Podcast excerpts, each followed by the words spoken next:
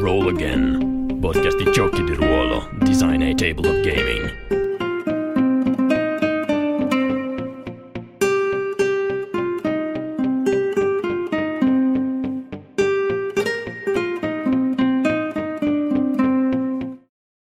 Ciao a tutti e eh, bentornati a Roll Again. Questo è il sesto episodio. Io sono Tommaso. Eh, con me questa sera ci sono i due massimi esponenti di uh, Black Box Games, e cioè eh, Daniel Comerci. Ciao. E uh, Alberto Tronchi. Ciao a tutti. Ciao ragazzi, grazie per essere eh, venuti. Io vi ho invitati perché, ehm, beh, prima di tutto sono un fan de- dei vostri giochi. Um, in secondo luogo appena, siete appena tornati da uh, Luca Games, di cui spero uh, potrete uh, parlarci, insomma, dell'esperienza di, di quest'anno. E a Lucca avete presentato um, tre prodotti nuovi, se non sbaglio, forse addirittura di più, ma mi pare che siano tre quelli principali. Sì, giusto? due nuovi e una riedizione. Va bene, però prima di parlare della vostra esperienza di Lucca vorrei fare un'introduzione un po' su Black Box, com'è nata, con che eh, obiettivi e dove state andando fondamentalmente. Non so chi voglia partire dei, dei due. Mm, uh, vai, pure, vai, vai, pure, tu Alberto. Vado io?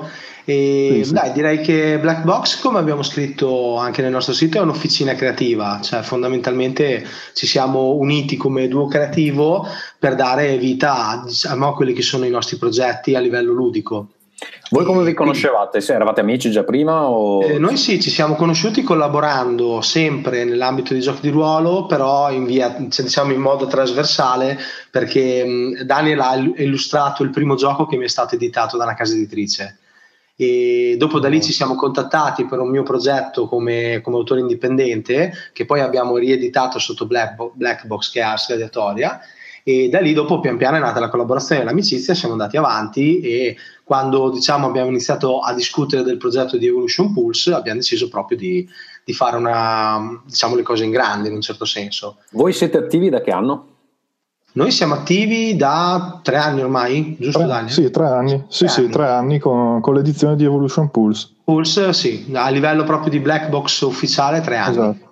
Ma ehm, quando tu parli di officina creativa, come, sì. Ehm, cioè, eh, in cosa si differenzia rispetto a un semplice duo di autori? Perché eh, noi fondamentalmente cioè, partiamo proprio dal presupposto di eh, sviluppare quello che ci piace, mm. nel senso che non è che facciamo i super progetti a lungo termine o cose del genere, cioè noi ci confrontiamo eh, perché sia io che Daniel scriviamo giochi, racconti e tutto e fondamentalmente ci proponiamo le cose a vicenda, vediamo cosa ci, cosa ci gasa, cioè cosa, cosa ci piace giocare, provare e da lì pian piano vediamo cosa portare avanti come progetto e farlo diventare qualcosa di più, di più mm. completo. Allora, io so che eh, Daniel di lavoro, eh, lui fa il, il grafico eh, freelance, tra l'altro meglio mettere le mani avanti eh, subito eh, nel dire che eh, Daniel comunque sta, là, sta, lavorando, ci sta aiutando con alcuni progetti che stiamo portando avanti con The World Family. Io in realtà l'ho contattato, non ricordo esattamente, forse Enrico che è il coautore di Nostalgia mi ha mostrato um, la pagina di Evolution Pulse.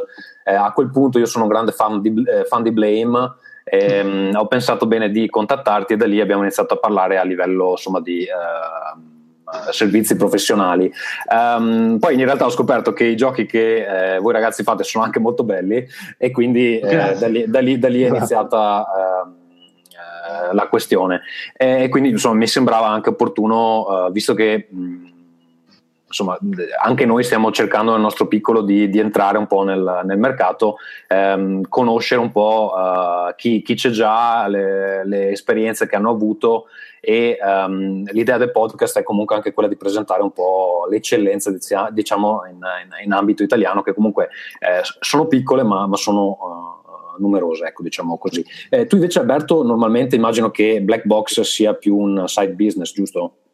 Eh, sì, allora fondamentalmente il game design in generale, la scrittura è una mia grande passione che cerco di portare avanti. Ho un altro lavoro che è slegato da questo, da questo ambito e dopo la, diciamo, la, pubblicazione del mio primo gioco mi sono messo eh, d'impegno per cercare di, di, portare avanti questa passione e fare sì, un, diciamo una, una cosa collaterale che però coinvolge buona parte del mio tempo. Ascolta, eh, tanto per smontare alcune delle leggende che girano nei... Eh eh, nei forum di eh, giochi a tavolo, giochi ruolo, eccetera. Eh, realisticamente per un autore italiano, ehm, cioè, quando si parla di a livello allora la maggior parte lavora per, per, passione. Quando si parla di livello economico, eh, uno cosa si può aspettare? F- fondamentalmente una specie di eh, surplus eh, per uh, comprare le, le, cose che gli piacciono, non, non è un, un'attività con cui puoi fondamentalmente vivere anche avendo più prodotti sul mercato, giusto? Beh, ti dico, noi comunque dopo tre anni di attività con i prodotti che abbiamo fatto, cioè questa lucca, diciamo in un certo senso abbiamo iniziato a vedere secondo me eh, qualche frutto del nostro lavoro nel senso che non, sì, non posso certo dirti che dici ah ok è un'attività che ti può solo, solo quella mantenerti, assolutamente no, però fatta con un certo criterio anche a livello di pianificazione di come organizzare le cose, comunque dai in un certo senso un minimo ritorno c'è.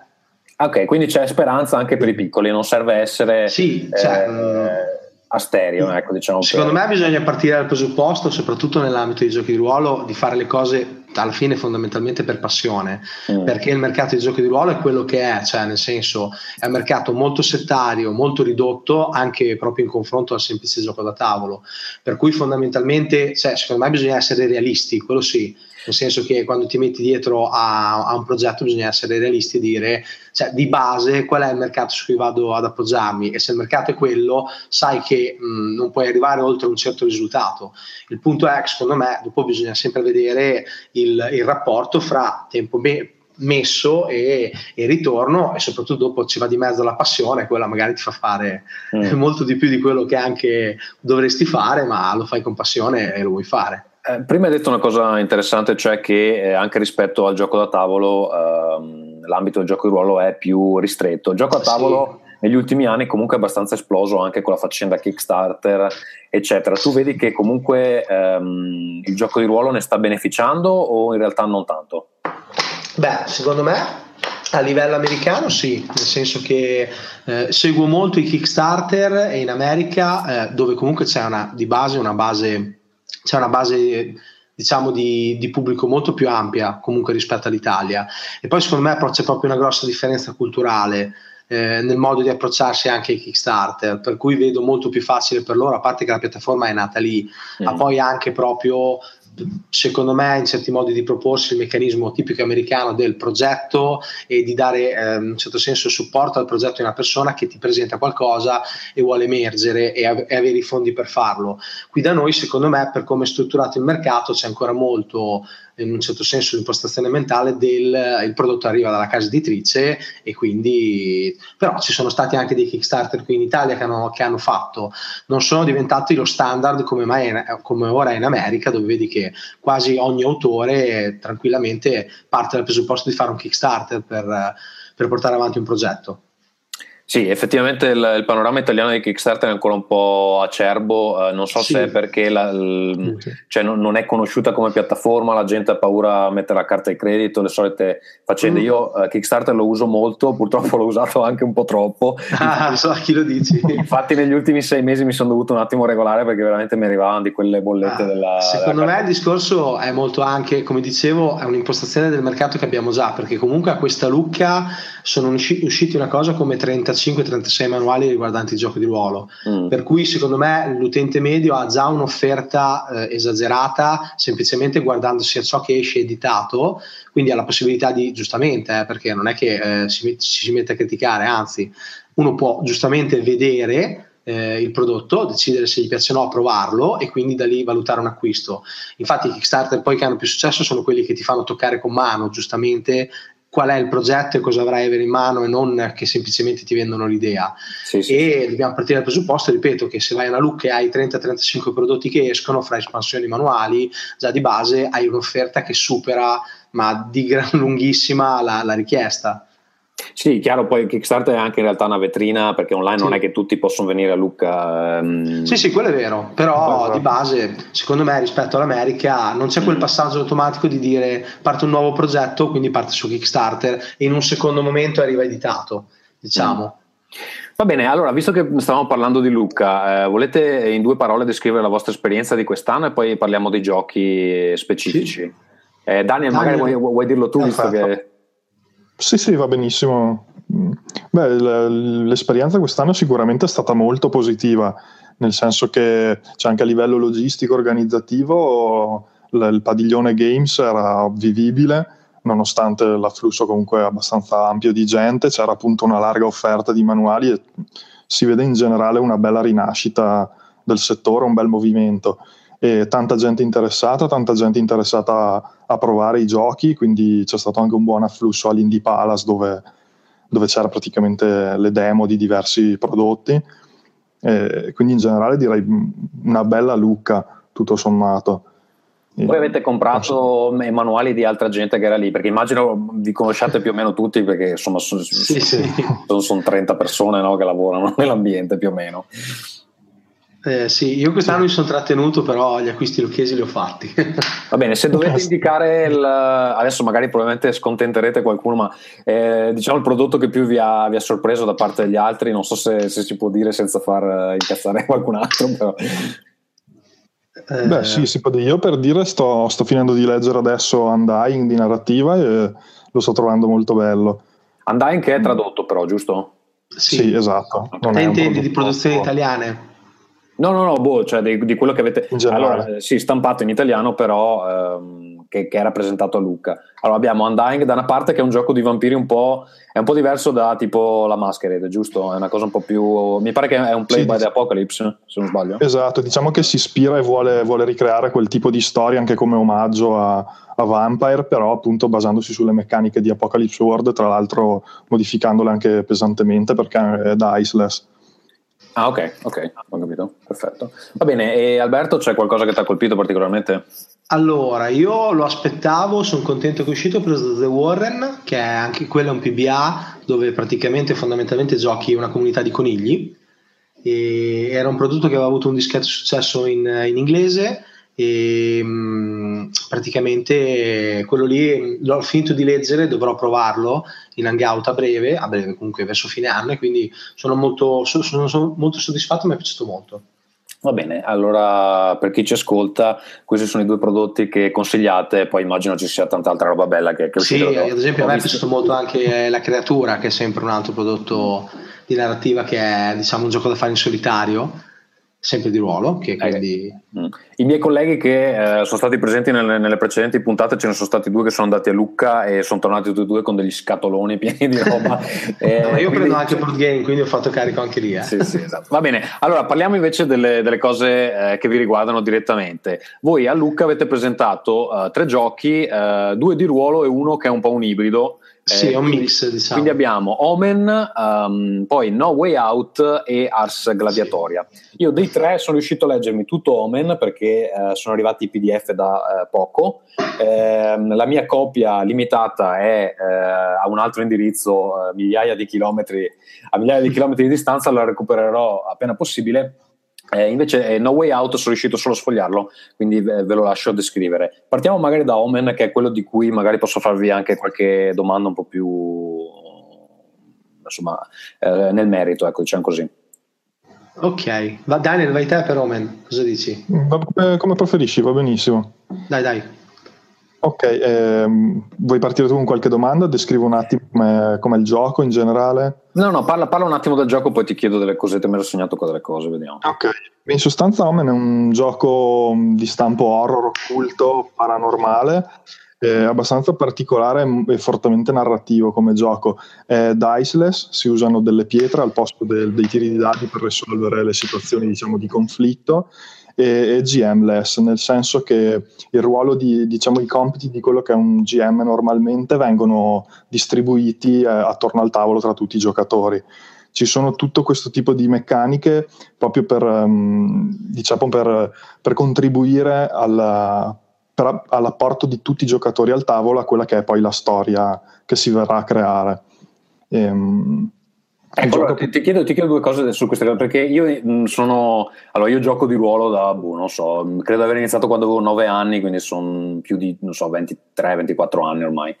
Eh, quindi sono cresciuto con i classici dove c'è da una parte il GM eh, imperturbabile e che ha autorità assoluta, dall'altra parte ci sono i giocatori che non dico subiscono, però eh, fa, fanno i giocatori e basta. Uh, invece, ehm, beh, negli ultimi anni ci sono stati dei vari esperimenti. Eh, Omen non so nemmeno perché io onestamente di GMless non ne ho mai giocati. Eh, ho giocato uh, giochi dove i giocatori hanno un po' più di, eh, come si dice, mi vorrebbe dire agenzia, ma non credo che sia il termine giusto in italiano, eh, cioè che comunque possono uh, contribuire di più alla storia rispetto al, al classico.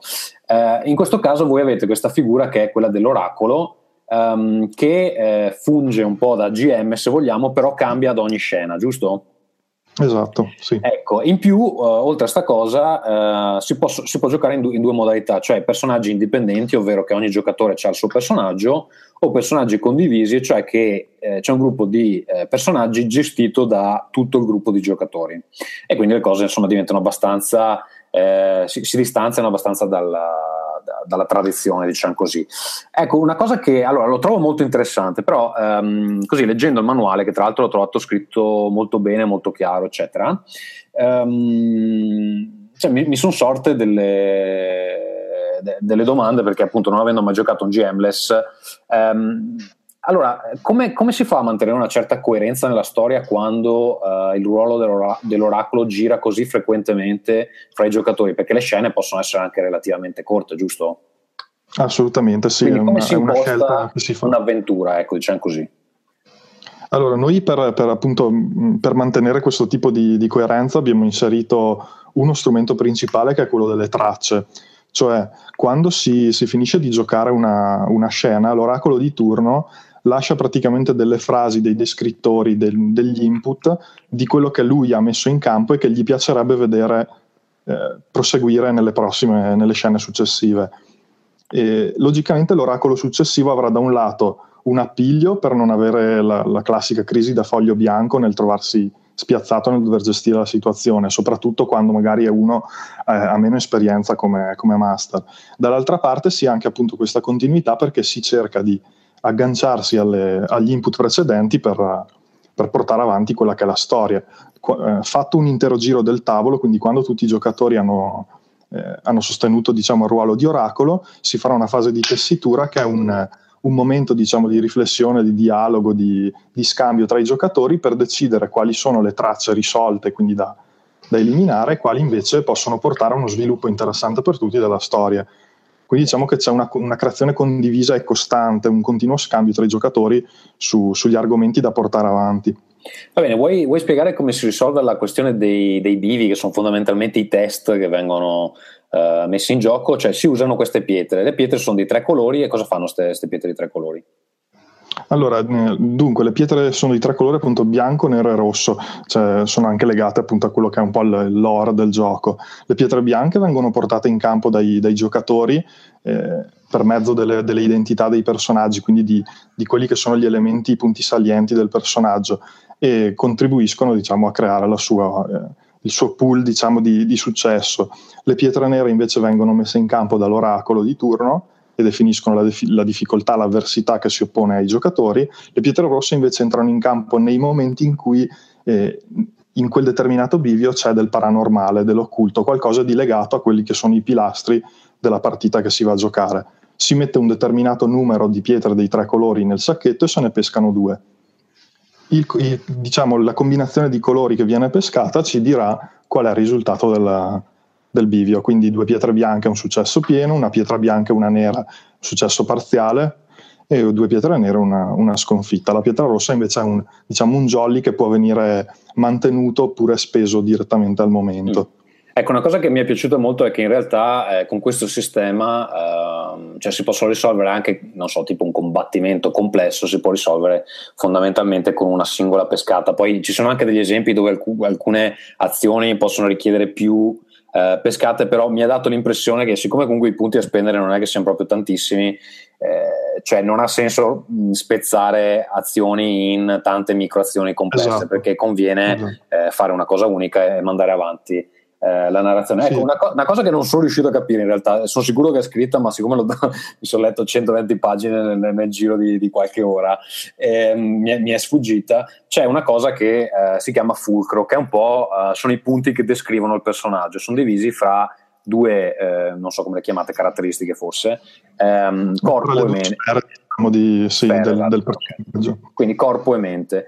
Eh, questi punti in realtà vanno a uh, consumarsi perché so, si possono utilizzare come bonus in, in sostanza. Sì, esatto. Sono, quando, quando sono vengono pre- ripristinati questi punti?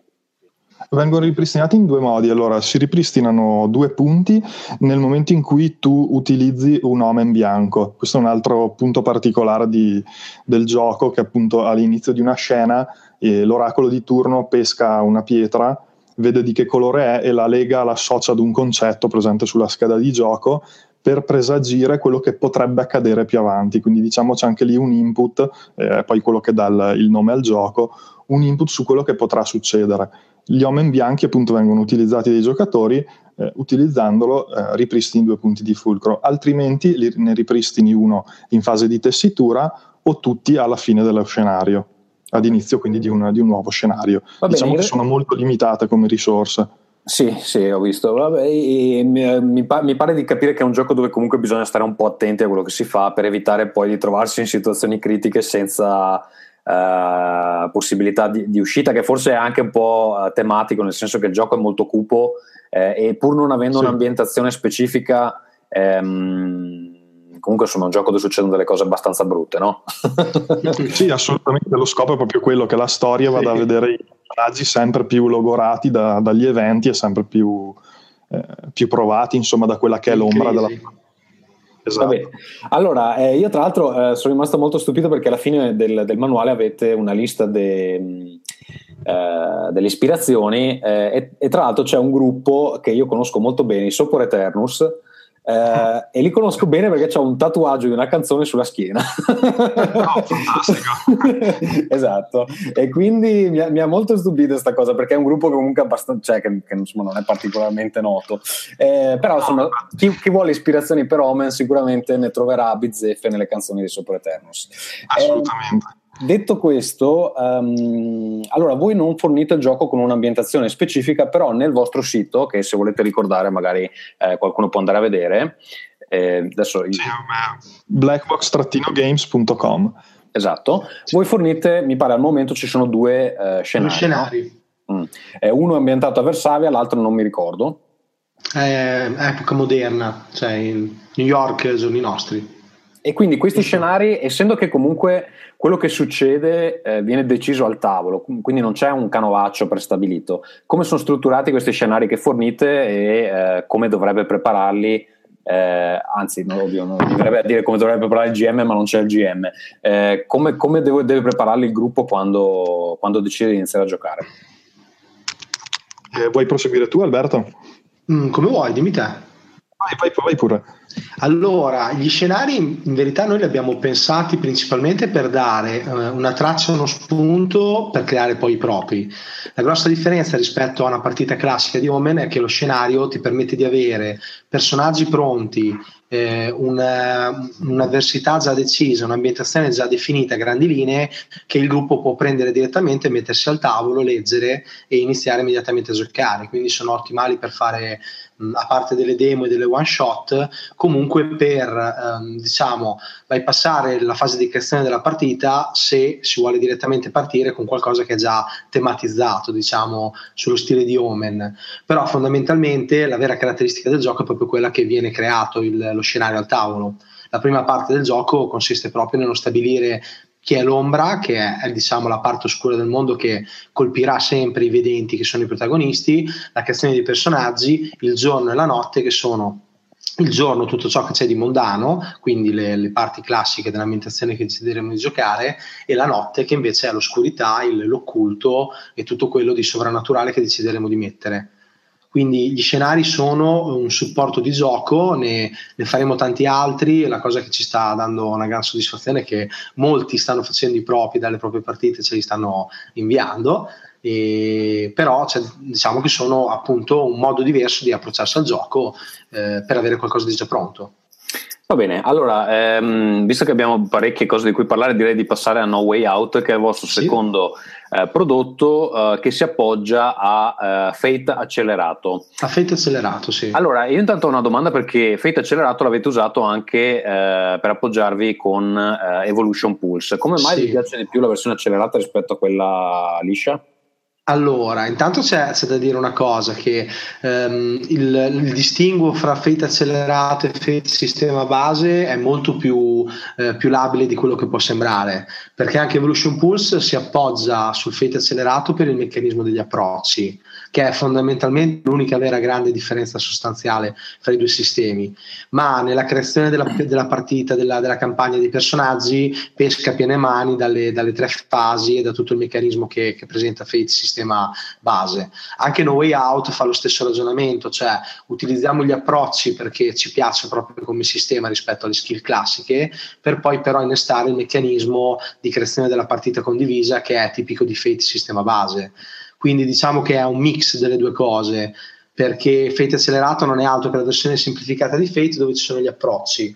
Perché gli approcci ci piacciono tanto? Perché fondamentalmente, eh, mentre la skill classica di Fate ti dice cosa sai fare, eh, l'approccio ti dice come lo fai.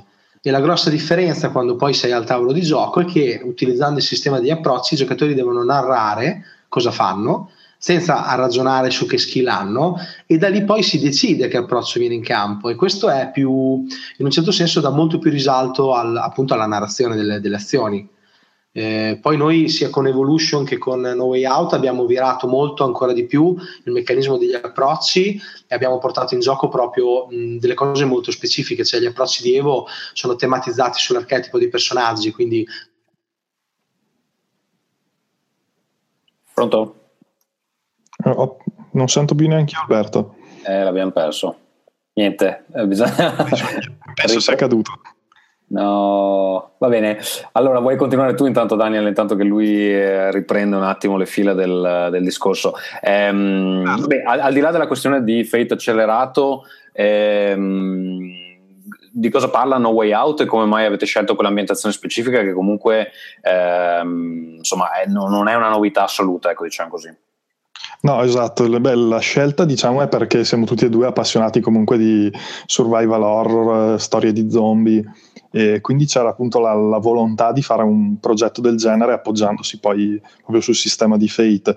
La particolarità poi di, di No Way Out è che anche qui c'è un, un sistema di gestione dei, dei personaggi a cast, quindi non si crea un singolo personaggio ma se ne creano tre per ciascun giocatore e poi si andranno ad utilizzare a seconda della scena eh, un pool diciamo, di, di, questi personaggi proprio per, per, creare quello che c'è nelle tipiche storie, noi citiamo sempre The Walking Dead, eh, nelle tipiche storie di sopravvivenza in cui anche i, i personaggi muoiono spesso e, e, quindi c'è un continuo anche ricambio, si creano dei, dei conflitti, dei triangoli tra, tra i personaggi, insomma eh, è molto dinamica anche la, la situazione e No Way Out vuole proprio ricreare questo tipo di storie. Quindi Ma quindi un, gio- regole un giocatore che controlla tre personaggi li può anche far, eh, cioè fa, fa le veci di tutti e tre contemporaneamente?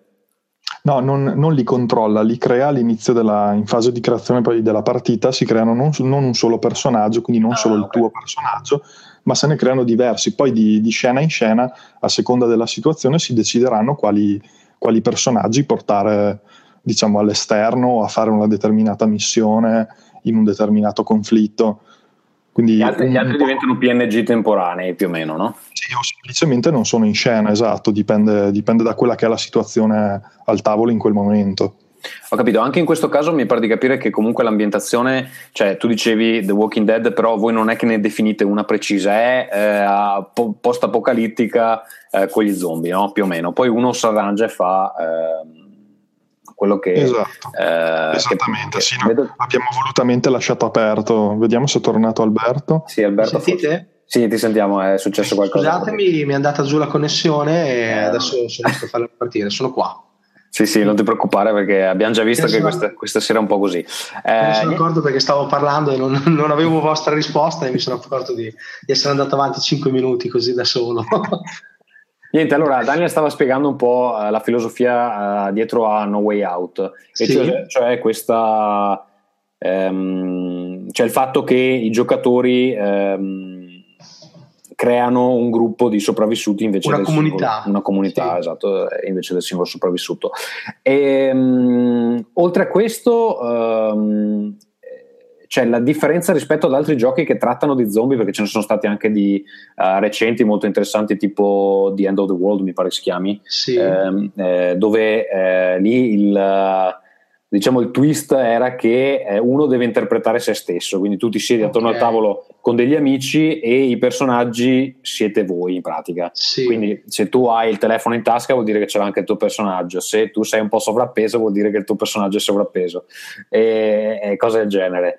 Um, cioè in, in, che senso uno dovrebbe scegliere eh, que, no, no, Way Out rispetto a utilizzare eh, appunto Fate accelerato normale o... Um, o il Fate liscio con, con mm, l'ambientazione di, con gli zombie insomma allora ri, provo a riprendere io Cosa sì, sì, vai, sì, vai, vai, okay. certo. Allora, il discorso dietro No Way Out è fondamentalmente questo, cioè siamo molto appassionati di storie di zombie e abbiamo in un certo senso studiato anche bene gli stilemi che vi, sta, che vi stanno dietro. Eh, in tante storie, come il più famoso The Walking Dead, ma anche tantissimi film, in verità gli zombie sono in un certo senso un pretesto per portare in, in gioco, in, in, sotto i riflettori, l'umanità dei protagonisti, o almeno quello che ne resta è quello che cercano di portare avanti in un'apocalisse.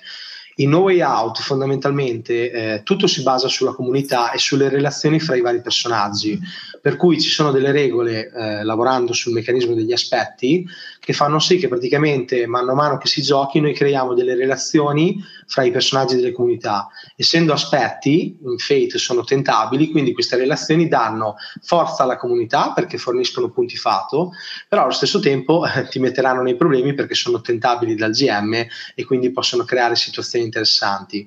Diciamo che ehm, ti, ti, può piacere No Way Out se ti piace quell'idea di storie zombie dove effettivamente ci sono delle persone comuni messe in una situazione straordinaria di pressione, di un'apocalisse e eh, di vedere come si evolverà il, il, loro rapporto con le altre persone, con la propria umanità e anche perché no con i propri sogni e le proprie speranze.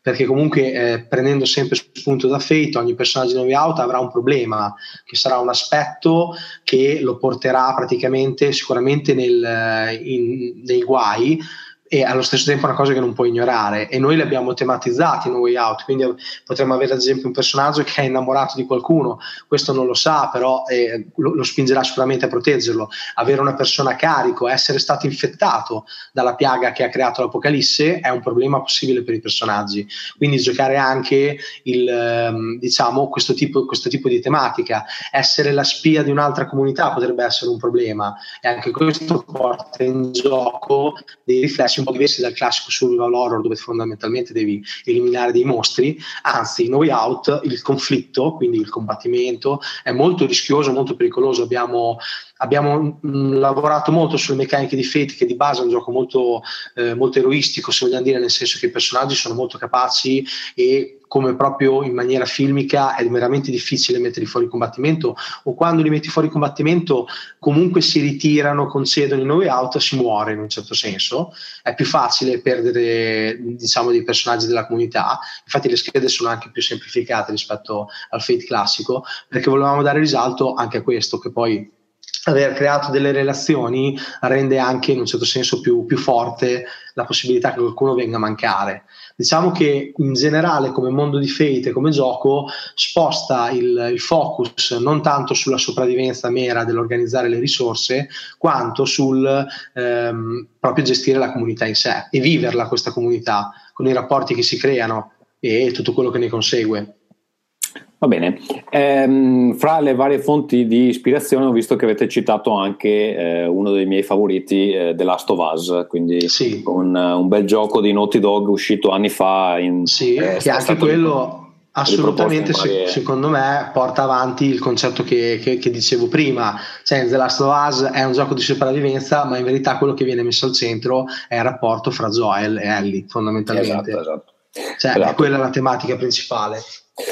Va bene, e, ehm, terzo progetto invece che avete presentato, in realtà mi dicevi prima che eh, è il primo gioco su cui hai lavorato che è stato rivisto, no? Capito giusto? Eh sì, Ask Aleatoria è un mio vecchio progetto che ho realizzato come autore indipendente, proprio è stata un'autoproduzione a tutti gli effetti e abbiamo collaborato perché avevo commissionato poi tutta la parte grafica a Daniel e fondamentalmente l'abbiamo rieditato eh, in, diciamo, in una versione deluxe sia nei testi che ho riorganizzato nei tempi e nel tempo e ho aggiunto anche del, alcune parti, alcuni personaggi, altre cose, sia a livello grafico perché poi Daniel l'ha ristrutturato da zero e l'ha, diciamo, l'ha reso molto più... Io ti, ti, dico, essendo un progetto a cui sono molto affezionato, dico che l'ha reso molto più figo perché fondamentalmente è, l'edizione che è uscita questa Luca è quella che avrei sempre voluto vedere del gioco. E, e Ask è un gioco un po' particolare perché cioè, in verità io dico che è un ibrido fra il board game e il gioco di ruolo perché ha una fase di combattimento che è molto tattica e molto approfondita. Non è complessa perché non ha la complessità di, di magari altri sistemi di ruolo, però comunque non ha neanche quella semplicità da dire um, non, ha, non, c'è bisogno di studiare le manovre che si possono fare e soprattutto la, il, il, building che puoi fare del tuo personaggio. La cosa principale che forse mi sento di dire è che è fondamentalmente un gioco di ruolo competitivo cioè fondamentalmente giochi di ruolo però col chiaro scopo di vincere, perché mm. anche qui non c'è un master, tutti creano un gladiatore che per qualche motivo è stato catturato e messo nell'arena, la fonte principale di ispirazione è Spartacus, la serie tv, non so se hai presente. E ho presente, e... Non, non l'ho mai vista, non so qual è insomma. Quindi fondamentalmente personaggi anche qui messi sotto pressione perché l'unica, l'unica, possibilità che hanno di ottenere la libertà è diventare i campioni dell'arena e quindi il gioco eh, gira su delle stagioni, ognuna con delle regole diverse di battaglia e una fase di allenamento dove si giocano delle scene, dove si racconta cosa fa il proprio gladiatore per stringere alleanze, avere vantaggi e rendersi più forte per affrontare i combattimenti che verranno c'è un meccanismo per cui tu oltre al gladiatore crei altri due PNG che sono il patrono e il mentore, che fondamentalmente sono l'allenatore del gladiatore e il suo finanziatore, che però vengono abbinati a un altro gladiatore, non al tuo. In questo modo si crea un incastro di personaggi e quando si giocano le scene ci sono sempre almeno due giocatori che creano la scena e la, la raccontano. Ok, ma quindi praticamente tutta la parte di gioco di ruolo è in funzione di poi menarsi alla fine, giusto?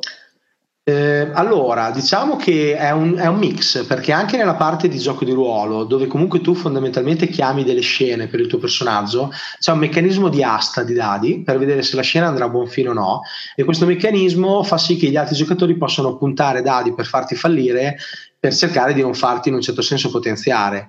Tutto ciò che è le conseguenze narrative vengono da per sé, perché ogni volta che tu perdi una scena, le cose per il tuo gladiatore si mettono male mm. inizi a accumulare disperazione, che è un valore che hai sulla scheda, e più ne accumuli, più succedono cose in un certo senso negative. Vincere il gioco, perché essere comunque il gladiatore che ottiene più gloria, diventa campione dell'arena, con un altissimo punteggio di disperazione, comunque farà sì che il tuo finale non sia perfettamente come te l'hai immaginato, ma ci saranno sempre dei risvolti negativi. Per cui c'è un meccanismo che, che spinge eh, in un certo senso alla competizione anche nella fase narrativa. Ho capito, è un gioco che non lascia molte speranze, mi pare di capire. Sì, è, cosa, è, è, da prendere come considera che una partita completa di Ascadatoria ti porta via un paio di serate cioè non è un gioco a lungo termine, per cui è da giocare proprio con lo spirito di, di farsi comunque delle bastardate e di vedere chi, chi, riesce a spuntarla sugli altri dentro l'arena. Ecco, questa è una cosa che volevo chiedere, quindi cioè, non si presta a fare una campagna, tipo è una cosa che si fa in... Uh, no, no, è, mm, cioè, come poi sono adesso molti giochi moderni, eh, nel senso non, non ha la mentalità di, di dire ti faccio giocare mesi e mesi con questi personaggi anche perché diventerebbe secondo me un'esperienza un po' ridondante, cioè portare avanti combattimenti, allenamenti, in, uh, invece è, tende a chiudere molto velocemente, diciamo, è un'esperienza uh, fatta e finita.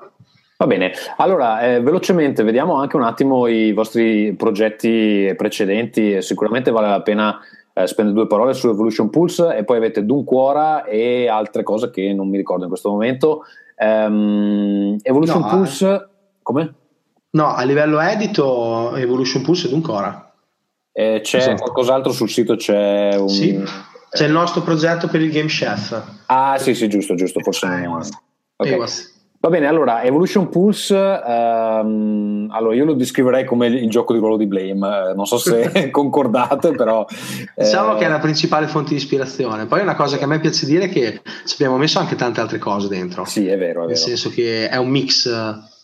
Sì Allora, eh, ci sono degli elementi molto interessanti. Eh, io, eh, a me è piaciuto, eh, non sono ancora riuscito a giocarci perché in realtà, eh, essendo confinato nelle nevi perenni del, del nord Europa, mm. ho, sempre, ho, sempre, difficoltà a giocare e, e, ultimamente stiamo giocando solo a cosa da playtestare per futura pubblicazione, quindi sono un po' anche imprigionato nei miei stessi progetti purtroppo. l'unica cosa che sto giocando a parte, a parte le mie cose è Bla- Blaze in the Dark, non so se lo conoscete ehm, sì. che è più o meno il gioco di ruolo di Dishonored, il, il videogioco. E ultimamente ho iniziato anche a leggere, eh, a giocare eh, Monsters, eh, Monster of the Week che in italiano credo sia ah, okay. in italiano che non so sì il mostro della settimana sì, esatto e stiamo facendo tipo una campagna su un forum che è simile a Stranger Things la, la serie tv uh, di ah, Netflix okay. uh, un po' quella, quell'atmosfera anni 80 un po' ET, un po'... Sì, sì, sì, assolutamente. Esatto. E quello mi sta, mi sta, piacendo molto, mi sta piacendo molto. Ormai eh, Blaze in the Dark è più un anno e mezzo che, che giochiamo, quindi stiamo andando avanti da un po'. Però in realtà eh, cose nuove non ne sto provando tantissime perché è sempre, sempre un problema. E, um, allora io Evolution Pulse, quando l'ho letto, mi è piaciuto, però mi ha dato l'impressione di un gioco dove eh, per struttura, adesso qui mi, eh, mi direte perché sbaglio, ehm, ci sono queste tre eh, fazioni principali, poi in realtà eh, credo che in Ecchi Oscuri ce, ce, ne siano altre.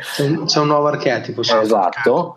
E, ehm, cioè, mi sembrano un po' in uh, competizione fra di loro questi archetipi. Mm-hmm. E quindi mi sono sempre domandato esattamente come eh, può funzionare un gruppo di gente che vuole fare eh, archetipi appartenenti a uh, tre intelligenze artificiali diverse che sono un po' uh, i deus ex machina lì della, de, dell'ambientazione. Non so se volete un attimo, perché adesso per chi non conosce esattamente com'è Evolution Pulse tutta questa roba qua non ha assolutamente senso, quindi se volete dare un po' di contesto è meglio.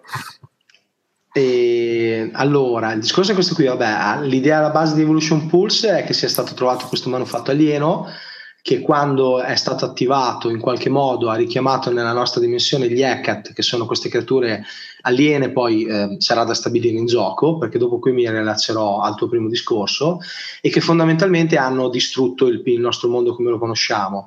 Eh, in, si parla di, un, un, un, un'umanità avanzatissima a livello tecnologico, con delle IA che gestivano gran parte delle, delle funzioni principali, che per salvare quel poco che, che potevano dell'umanità fanno un bombardamento globale, creano un mondo praticamente post-apocalittico e ognuna di queste IA salva alcuni umani e li fa evolvere in maniera forzata per combattere gli Hecate. Da qui si creano appunto gli archetipi, come dicevi te, e diciamo che ogni IA effettivamente fa eh, lo fa a modo suo, quindi chi crea dei cyborg, ehm, praticamente dei misti fra uomini e cyborg, chi addormenta gli uomini e crea dei costrutti dove all'interno cala la mente di queste persone e chi clona gli umani e li rende in grado di, di manipolare la realtà. Dopo ci, ci sono anche altri, altri archetipi, anche altre situazioni. E, ehm, il punto che sta alla base è che cioè, diciamo che Evolution Pulse eh, parte da questo presupposto che si sposa poi con, eh, con, quella che è la filosofia di Fate, che non ci sia niente di veramente stabilito all'interno dell'ambientazione, cioè noi nel manuale abbiamo dato eh, de- dei punti base che sono più che altro a livello di tematiche che vengono portate in gioco, perché la vera tematica poi che è fondante di Evolution Pulse è la, perdi- la perdita dell'umanità, cioè ogni archetipo parte da un presupposto che lo allontanerà da ciò che è l'umanità o comunque da non avere quello che cerca, cioè un'umanità e quindi fondamentalmente starà al giocatore eh, cioè, vivere questa in un certo senso questo, questo, percorso del proprio personaggio e trovare il proprio spazio in questo nuovo mondo. Da qui poi si, mh, si viene, viene, costruito soprattutto il costrutto dell'ambientazione che però eh, lascia tantissimi punti, punti, oscuri volutamente, proprio perché siano i giocatori e il GM a esplorarli e a scoprire, a decidere cosa sono veramente. Anche gli Hecate, eh, che sono diciamo il nemico quello proprio principale, se vogliamo proprio la fonte di, di massimo problema all'interno dell'ambientazione, noi ti diciamo cosa fanno, perché sono arrivati, però non ti diciamo veramente chi sono. Mm. Questa è una cosa che, che, viene scoperta in gioco, perché Fate comunque ha un, ha un meccanismo di gioco che, che fa sì che sia, ci sia una grande partecipazione dei giocatori al tavolo e quindi pre, predecidere alcune parti dell'ambientazione non avrebbe molto senso, perché caverebbe proprio la possibilità poi ai giocatori di dire la loro. Quindi ehm, il discorso di riuscire a unire questi personaggi dipende molto nella creazione della nostra partita, cosa poi avremmo deciso veramente che sono queste e questi sono pers- questi personaggi, perché Ogni giocatore nella propria scheda ha sette domande a cui rispondere, da cui una è chi è la tua AI e qual è il suo rapporto con essa. E, e, da queste sette domande poi il GM elaborerà quello che sarà il nostro mondo di Evolution Pools che giocheremo. Quindi a me è capitata una campagna dove il giocatore che aveva gli Hydra, che sono fondamentalmente i cyborg, rispondendo alle sette domande ha creato una situazione dove lui era l'unico Hydra in tutto il mondo. Quindi fondamentalmente ah, okay. era lui che si rapportava con l'Impus, che era la sua IA, e basta. Quindi diciamo che eh, noi non ci siamo preoccupati di dover creare una, una coesione fra gli archetipi alla base. Questa mm. è una cosa che, che, portano in campo i giocatori, anche perché comunque Fate è un gioco dove puoi tranquillamente giocare dei contrasti fra i personaggi. Quindi capiterà spesso e volentieri che i personaggi magari fanno fronte comune agli Heckat, ma allo stesso tempo ognuno abbia per sé i propri obiettivi. Te lo chiedo perché in realtà questo è un problema di design che eh, stiamo affrontando anche noi nello sì. sviluppo dell'ambientazione, che adesso vabbè, non, non, c'è molto di pubblico, eh, mm. però una, una, delle razze eh, stiamo, su cui stiamo lavorando eh, si chiamano Nonel. Eh, il mio, lo scrittore principale Enrico lui vuole farli sfigati questa, questa razza. Sì. vuole farla sfigata. E ogni volta che lo sottoponiamo ai playtester ci dicono no ma sono troppo sfigati non vogliamo farli. Ma sfigati quindi, nel senso che sono più cioè, deboli sfigati, a livello di regole o eh, allora nel senso che è, è una razza che, che in sofferenza continua che è comunque molto solitaria eh, che non, non si, cioè, fa fatica di integrarsi nei gruppi che poi però cioè, a livello di design eh, rappresenta un problema perché poi eh, quando eh, i giocatori giocano di solito vanno in giro in gruppo quindi se tu c'hai sta razza sì. che non vuole stare con gli altri è difficile no? e quindi c'è sempre un po' sta, sta polemica di no ma non possiamo farli così perché sennò poi la, cioè, la gente non, non, li usa no? e quindi mi, mi faceva ridere perché sì. um, anche nel, nella vostra ambientazione in realtà cioè, ci sono dei motivi per cui eh, ehm, i rappresentanti di, di una certa uh, intelligenza artificiale possano uh, non voler particolarmente bene a quelli dell'altra, eccetera, no? Sì, sì, quello assolutamente. Anzi, di base le IA tendono sempre a uscire durante le campagne come molto più cattive di, co- di come noi le abbiamo dipinte e ci sta, eh, perché fondamentalmente poi uno dei motivi che porta i personaggi alla perdizione è proprio il fatto che le IA, essendo dei computer, non si fanno grossi problemi sulla fine dei loro executor e fondamentalmente eh, ognuna ha, operato senza chiedere in un certo senso il consenso poi di quello che sarà il protagonista. Il, il punto è che eh, che fa anche Evolution Pulse è di lavorare alla base, nel senso eh, in Evolution Pulse dove l'umanità è alla deriva, dove noi ti, ti, diamo fra i punti focali dell'ambientazione il fatto che gli Heckat vogliono gli umani che mantengono un gene puro, ma non ti diciamo perché Mm. Ti diciamo che gli Heckat li vogliono e che a questo punto anche lì ovviamente dicono: beh, se li vogliono gli Heckat, allora li vogliamo preservare anche noi perché per noi sono i veri umani, tutti gli altri ormai sono corrotti, corrotti scusate, e quindi non, eh, non ci interessano più di tanto. Già questo, ad esempio, permette di creare tantissimi punti di congiunzione fra i personaggi perché difendere una comunità dove ci sono alcune persone col gene puro è un interesse comune di tutti sì, sì, sì, sì, A prescindere poi dalle, dalle, varie, dalle varie attriti che ci possono essere fra le varie fazioni. Va bene, ehm, direi di passare ad Unquora, eh, che penso, spero si pronunci così, giusto? Sì. Sei Unquora. Di cosa, di cosa parla? Vai te Daniel. Sì, va benissimo. Uh, Duncora è un, diciamo, un modulo eh, che si basa su Fate accelerato, eh, fatto apposta, diciamo, non chiamiamolo tutorial, ma mh, mm, per vedere le potenzialità di quello che è il, il sistema Fate. È, è, un fantasy con degli elementi di steampunk, quindi eh, anche con una magia molto particolare, ci sono le città volanti, quindi eh, molto shiny come fantasy. E, mh, appunto essendo un tutorial c'è tutta una prima parte diciamo dell'avventura che spiega passo passo le regole principali e le meccaniche principali di Fate poi via via si, si, arriverà ad una seconda parte che invece è più libera e dà una serie di spunti anche poi volendo per, per proseguire l'avventura, proseguire e trasformarla magari anche in una campagna.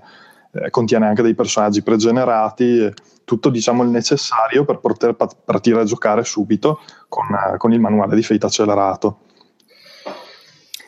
Ok, eh, c'è una cosa che mi interessa abbastanza della vostra proposta, eh, nel senso che al di là di Ecchi Oscuri, che eh, è un'espansione per, per Evolution Pulse, uh, mi sembra che uh, vi stiate concentrando su uh, giochi singoli più che su linee editoriali. È, un, è, un'impressione mia? Cioè, vi piace di più lavorare su progetti one shot, diciamo così, o comunque um, avete in mente di continuare a supportare il, determinate linee in futuro in un modo o nell'altro? Ma, per conto mio è un po' quello che, che diceva Alberto all'inizio, noi nasciamo per, per, portare avanti i progetti che ci piacciono e anche a volte quelli che ci piacciono in un dato momento.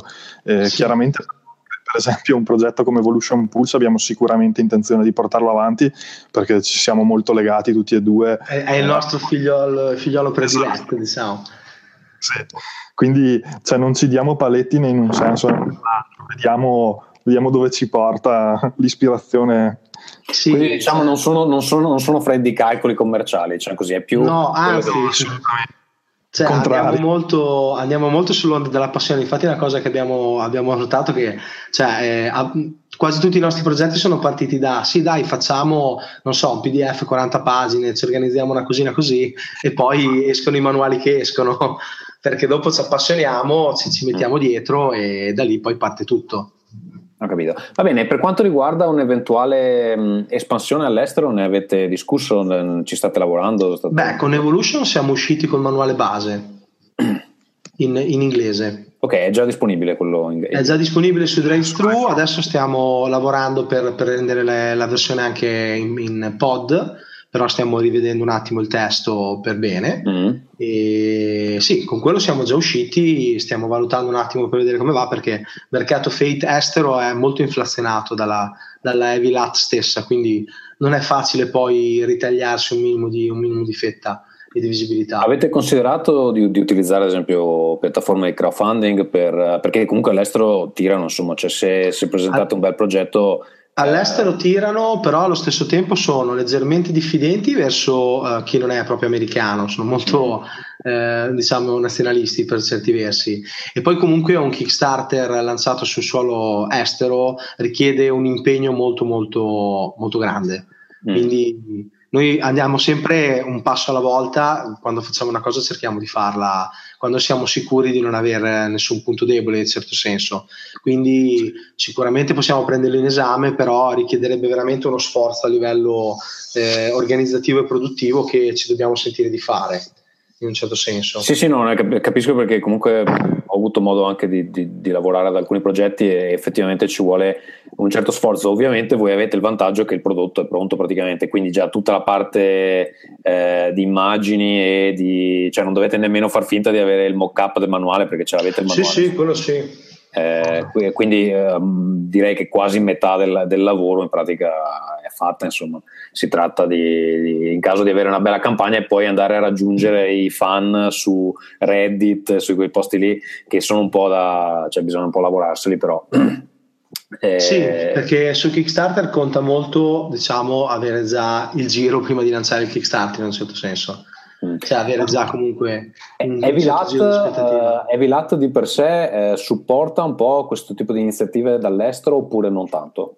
Mm, guarda, il discorso è questo qui, Evilat uh, ti lascia la totale libertà perché la licenza di Fate è completamente aperta, quindi fai un po' quello che ti pare senza, dopo aver messo la licenza nel tuo manuale il logo Fate loro sono a posto Dall'altro lato, eh, Heavy Lat lavora principalmente su Fate nel suolo americano e fa in modo e maniera di essere in un certo senso il primo produttore. È, è una cosa, eh, cioè nel senso, ci sta tutto. Eh.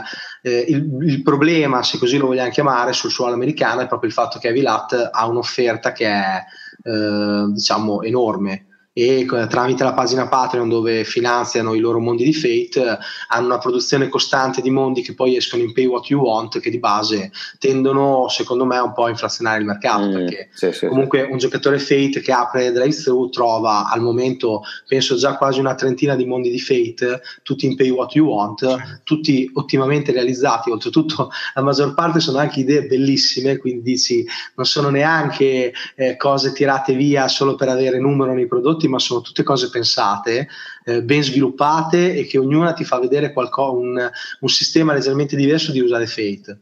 Mm. Quindi parliamo anche di prodotti cioè, fatti con un certo criterio.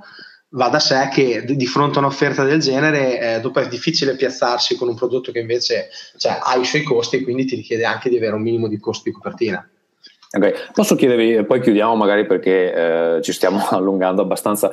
Eh, voi vi siete appoggiati a Fate, vabbè, al di là de- del fatto che la, la, licenza è aperta, eccetera, ma eh, perché l'avete usato invece di sviluppare un sistema vostro, come ad esempio avete fatto con Omen? E principalmente ti dico, il progetto di Eva è partito ehm, a livello di regole, l'avevo iniziato a studiare io, poi eh, quando ci siamo organizzati con Daniel per farlo abbiamo deciso proprio di andare avanti insieme e dopo è diventata una cosa a quattro mani.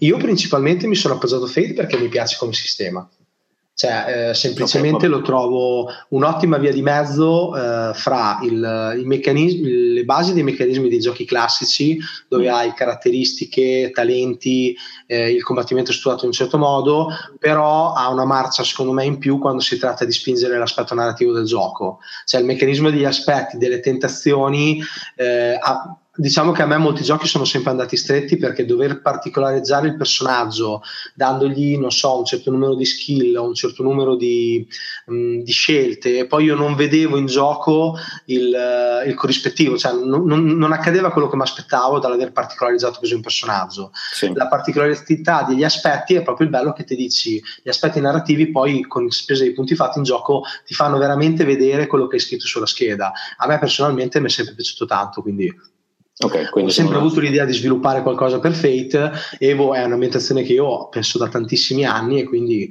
ho detto secondo me funziona bene, infatti ci siamo, ci siamo trovati bene. Infatti funziona. Sì, sì, infatti, cioè, sono, io sono molto soddisfatto di come, di come, è uscita Evolution Pulse come ambientazione. Poi dopo va da sé che più usi un sistema, più inizi diciamo, a prenderne dimestichezza. E no Way Out è venuto fuori anche dal fatto che eh, ho detto a un certo punto, wait, magari com'è giocare una versione più horror e uh, ormai il sistema lo sai, lo conosci bene, lo sai in un certo senso manipolare, ti viene anche bene. Omen ad esempio invece è un progetto che, che ha iniziato Daniel, partendo da, da, zero come regolamento, ci siamo appassionati giocandolo e da lì pian piano l'abbiamo, l'abbiamo sviluppato insieme e, e ha un suo regolamento. Mm, eh, diciamo che c'è, anche qui non c'è un criterio, nel senso che a me piace Fate e anche a Daniel, però di base magari i prossimi progetti saranno tutti sistemi eh, indipendenti perché l'idea che ci fa partire è, è, indipendente. Ecco, se posso darvi un consiglio, in realtà Omen, ehm, al di là dell'ambientazione così horror esoterica, il sistema di per sé eh, penso che possa adattarsi anche ad altre, ad altre cose. Eh, Assolutamente fun- sì. Funziona bene con funziona bene con, con, con, la questione horror per via delle pietre rosse, eccetera, e del giorno, notte, eccetera, ma ehm, cioè con poche modifiche penso si possa adattare più o meno a tutto, basta che uno accetti il fatto che sarà fondamentalmente un gioco uh, di narrazione. Um, detto questo, uh, ultima cosa, mh, dopo Luca state tirando fiato o avete già iniziato a lavorare a roba nuova? Beh, no, cioè, le idee le abbiamo già iniziate a organizzare. Ok, quindi e... non, si, non, ci si ferma mai. Ecco. Sì, poi dopo noi, come, come ti abbiamo detto, partiamo sempre dal presupposto che arriviamo quando, quando, poi siamo pronti, nel senso che non è che ci siamo dati date di scadenza da dire tassativo entro tot dovremmo fare qualcosa, assolutamente no. Eh, abbiamo iniziato un po' a elaborare le idee, soprattutto magari riguardo a Evo che cioè, diciamo che già, già, in fiera si parlava di alcune idee che iniziavano ad appassionarci entrambi, quindi dopo... Beh, però cosa... eh, scusa, adesso ha detto una cosa interessante, cioè non, non, adesso che ormai siete una realtà stabilita, eccetera, ehm, non avete un po' l'ansia da fiera, perché in Italia effettivamente ci sono due appuntamenti molto importanti che se uno risalta sono anche problemi, penso anche a livello finanziario proprio. Eh, cioè uno è Modena, uno è Lucca, no? Mm, noi almeno, eh, noi la vediamo molto, ripeto, per un discorso che ci muoviamo in base alla passione che ci muove, per cui se dobbiamo iniziare a avere l'ansia da fiera penso che eh, rivedremo un po' la nostra, la nostra, posizione generale. Infatti ti dirò, una delle cose che è venuto fuori durante Luca è che è stata una gran soddisfazione portare tre progetti alla fiera, però allo stesso tempo è stato anche un, uno sforzo a livello produttivo molto molto elevato quindi cioè, um, non, non, è una cosa che eh, diciamo eh, cioè, la nostra prerogativa non rimane quella di dire dobbiamo essere sempre sulla cresta dell'onda a fare ma fare quello che ci piace. Mm, va bene quindi insomma senza, senza, fretta si fanno le cose con calma. Eh, Allora, io ehm, di, di, solito abbiamo un paio di rubriche, eh, però eh, Mondo Incudine che parla un po' di progetti nostri, abbiamo ho fatto tutto l'episodio 5 su quella cosa lì, eh, quindi chi vuole sapere come si sta evolvendo il Monad può ascoltare il scorso episodio e Banco di Prova parla di eh, giochi da tavolo, ma visto che abbiamo parlato di Ars Gladiatoria direi che ehm, siamo a posto. Io ehm, intanto vorrei eh, ringraziarvi per aver partecipato a Roll Again e eh, chi vuole, chi vuole ehm, acquistare o comunque eh, essere informato sui vostri giochi dove vi può trovare? E allora, sul sito, il nostro sito l'abbiamo già detto e lì si possono vedere tutti diciamo, i, nostri, i nostri giochi e trovare anche nella sezione download tutto ciò che mettiamo di extra al di là delle schede di gioco perché tendiamo a produrre anche diverso materiale extra. Per l'acquisto diretto eh, conviene andare sul sito di Dreamlord Press dove c'è il negozio online da cui acquistare direttamente sia i manuali cartacei PDF e poi Dreamlord Press è distribuita dalla, dalla catena Manicomics e quindi in tutti i Games Academy si possono trovare i nostri giochi. Posso darvi un consiglio per il sito? Dov- dovete mettere un bottone a Dreamlord Press perché non c'è da nessuna parte. è solo perché sapevo dove andare a comprarli che, che li ho comprati, perché sennò non, dal vostro sito non so, non so come acquistare i vostri, i vostri prodotti. Quindi vi... un'ottima osservazione. Sì, siamo molto artistici, non ci abbiamo pensato. Noi, Vi conviene mettere un, un, un pulsante che tipo compra qui perché perché effettivamente potrebbe essere utile. Va bene, ehm, chi sta ascoltando il podcast può trovare gli altri episodi eh, su www.rollagain.it, ci trovate su uh, iTunes oppure insomma su qualsiasi uh, client podcast utilizziate, dovete semplicemente cercare Roll Again. il sito di The World Anvil è www.theworldanvil.com. Se volete scrivere al podcast, ci fa piacere, possiamo anche leggere eventualmente le missive in trasmissione, potete scrivere a rollagain at theworldanvil.com. Io direi che per questo episodio è tutto, spero che sia stato interessante e spero che uh, Black Box uh, Games abbia venduto qualche uh, copia in più uh, dei, dei, giochi, dei, dei, nuovi e vecchi che, che hanno presentato.